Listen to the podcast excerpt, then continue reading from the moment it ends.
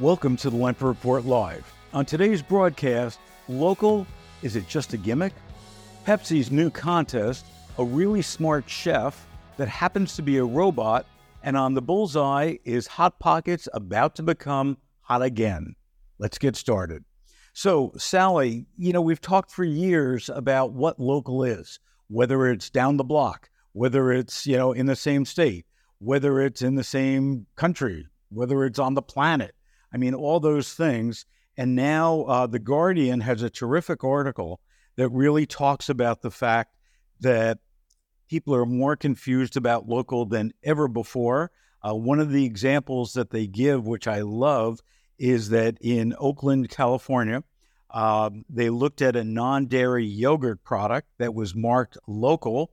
And what they found, even though the company who makes the yogurt is located in San Francisco, the cashews that are in the yogurt come from Vietnam, more than 7,500 miles away, or the Ivory Coast, about 7,300 miles away. Um, what they also found is two thirds of people perceive that local is more environmentally friendly. But according to experts, including an ex Whole Foods merchandiser, um, they say it's a scam. What do you think? Yes, Phil, this can be very confusing for these two thirds of com- consumers that you were talking about just now. Um, a lot of those consumers are interested in buying local foods because not only do they want to support their local economies, but they also um, are interested in um, reducing carbon, our carbon footprint, and um, and see that as a way of buying in in a more environmentally friendly manner. Um, however, there is there isn't a uh, an agreement on what local means. So that can be left up to the grocer. And in some cases, you know, that can mean um, which is which is largely considered local by a lot of people, that it is grown within a hundred miles of the facility. But um, for some, that is a local food is um, where it comes from at the, where their headquarters are located, and not necessarily where the food was grown or made. And that's the problem, and that's why we really need legislation um, this terrific article also talks about another example. Um, there's a Austin, Texas-based candy company, um, which is um, in Texas, but and they call themselves local, but their chocolate comes from Guittard, uh, which is based in California, and they source their cocoa from Ecuador, which is 2,500 miles away, and West Africa, which is 6,000 miles away. Um, so, uh, you know, I think that if in fact we're going to rely on local being a good marketing term, and we know it sells, and we know it also sells for more expensive prices, we really need some legislation here. Uh, because otherwise, I think that you know we're going to lose the allure of local. We're misleading consumers. We're misleading supermarket buyers, and it's just not fair.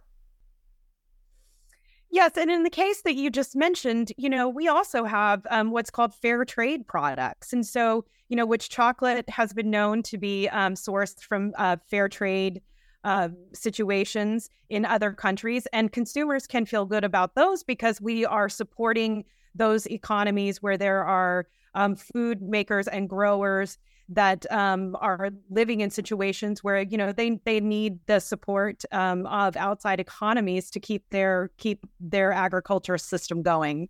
Yeah, absolutely. Um, I like. Um, I think I like. You can tell me if I do or not. Uh, Pepsi's new uh, program. Um, they've teamed up with food reviewer Keith Lee. Um, on TikTok. Uh, he has, I think, over 12 million followers on TikTok and what it's about is the Pepsi Dig In program, which is um, designed to drive access, business growth, and awareness for Black owned restaurants. And what they're now doing is they're reaching out to consumers to have submissions for its restaurant royalty program, where you could um, win a lot of cool stuff, uh, matter of fact. Um, what you do is you go into diginshowlove.com um, or you can scan a code on the display in the restaurant itself. Um, you could win one of 10,000, one, one of 10 1,000 gift cards towards dining at your recommended restaurant. um, as well as other, you know, really cool prizes that that Pepsi's doing. And I really like this program uh, because it brings and it highlights these black-owned restaurants that people might not know. Number one, are black-owned or might have a terrific cuisine that people are not familiar with. And one grand prize winner is going to get a trip for two to Las Vegas um, and tickets to the Super Bowl and a chance to dine at Pepsi Dig in Royal Restaurant Royalty Residency at the MGM Resorts International. So, are you going to sign up? Absolutely. I think this is a fantastic program. And Keith Lee is a fantastic personality on TikTok. He's only 27 years old, and people are absolutely loving his discoveries of, um, of local mom and pop restaurants and and really amplifying their businesses. Um, this program, you know, it it sets out to do that for these black owned restaurants. And in addition to what the consumers that sign up, that what they can win, um, there will also be 10 restaurant royals that get a chance to get additional amplification across Pepsi Dig. So they're going to get um, they're going to get programs to help them. They're going to get expert consulting services and ways to um, build their businesses better. And I think they also get a 10 grand uh, stipend from, yes. from Pepsi, which is great. Well, good for Pepsi. Um, I, it's a great program that, you know, and typically we're critical of a lot of consumer programs, and we're going to be critical of one in a bit. Um, but this is this is one of those programs that's well thought out, that's really going to make a difference. So good for you, Pepsi. Um, let's talk a bit about technology. So the researchers from the University of Cambridge have taken a robot and made the robot into a chef.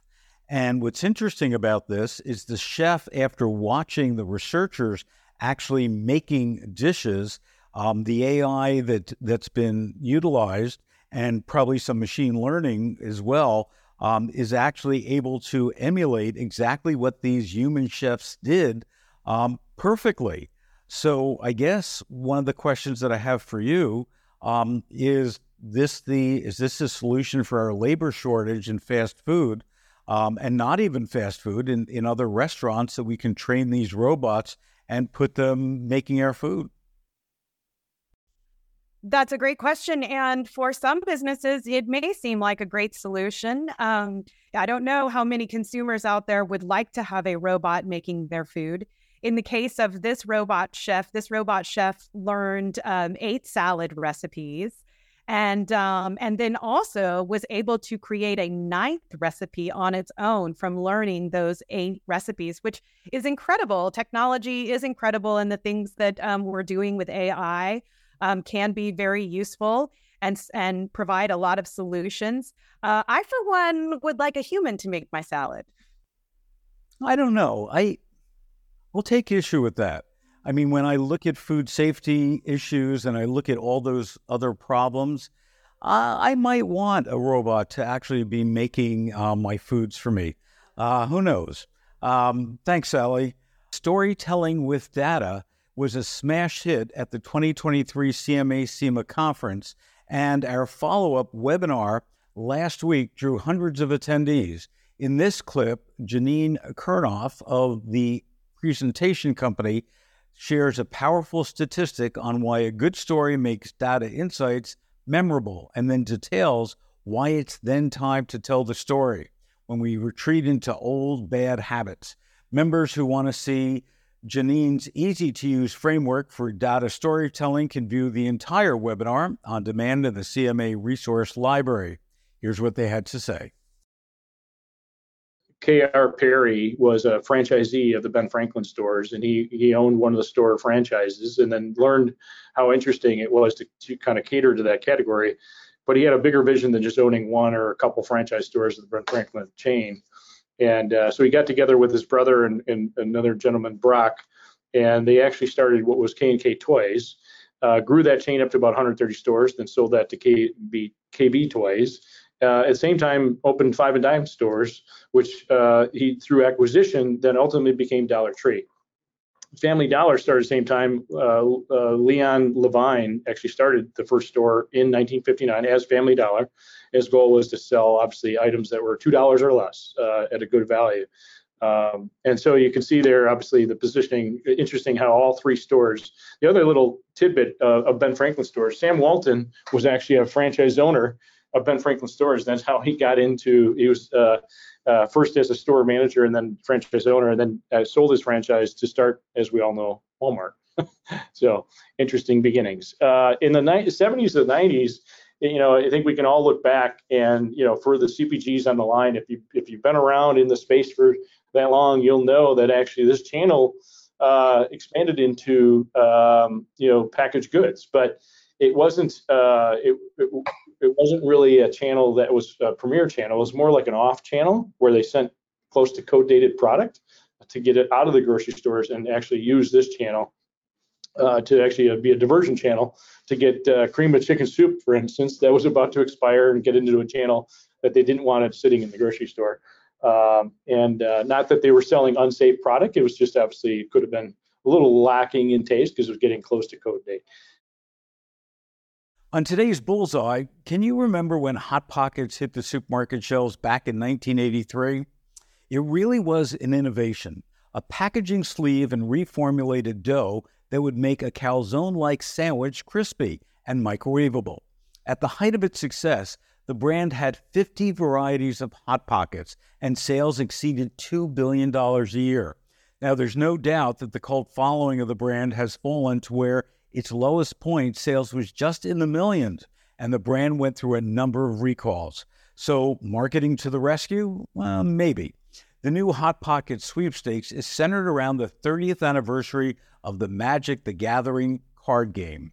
Here's what shoppers have to do collect all five of the limited edition Magic boxes, then upload a photo of all five boxes and your supermarket receipt till September 30th, 2023.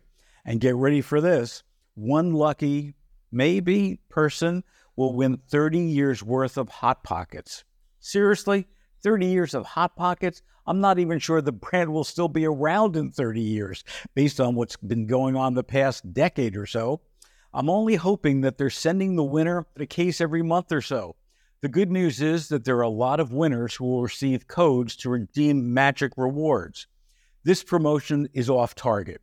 When Nestle bought Hot Pockets, they tried and blamed just about everything from reformulating to healthier recipes to blaming the reduction in SNAP benefits on their lackluster sales. The promotion is not going to fix anything. If Hot Pockets is to stay alive, it needs a complete makeover, not gimmicks. The good news is that during the height of the pandemic, Hot Pockets actually increased their sales. It was part nostalgia, part availability, part comfort food, and maybe part valid boredom, it's time to relook at the potential Hot Pocket consumer and hone in on satisfying their taste, price, and convenience needs. The Lempert Report is all about inspiring ideas, making our industry think, and challenging each other. Let's think about being the shopper and how we can bring our supermarkets and our restaurants closer to meet their needs. I hope you'll come back to join us on next week's installment of the Lempert Report Live when we focus on the biggest and best insights and the things that really matter.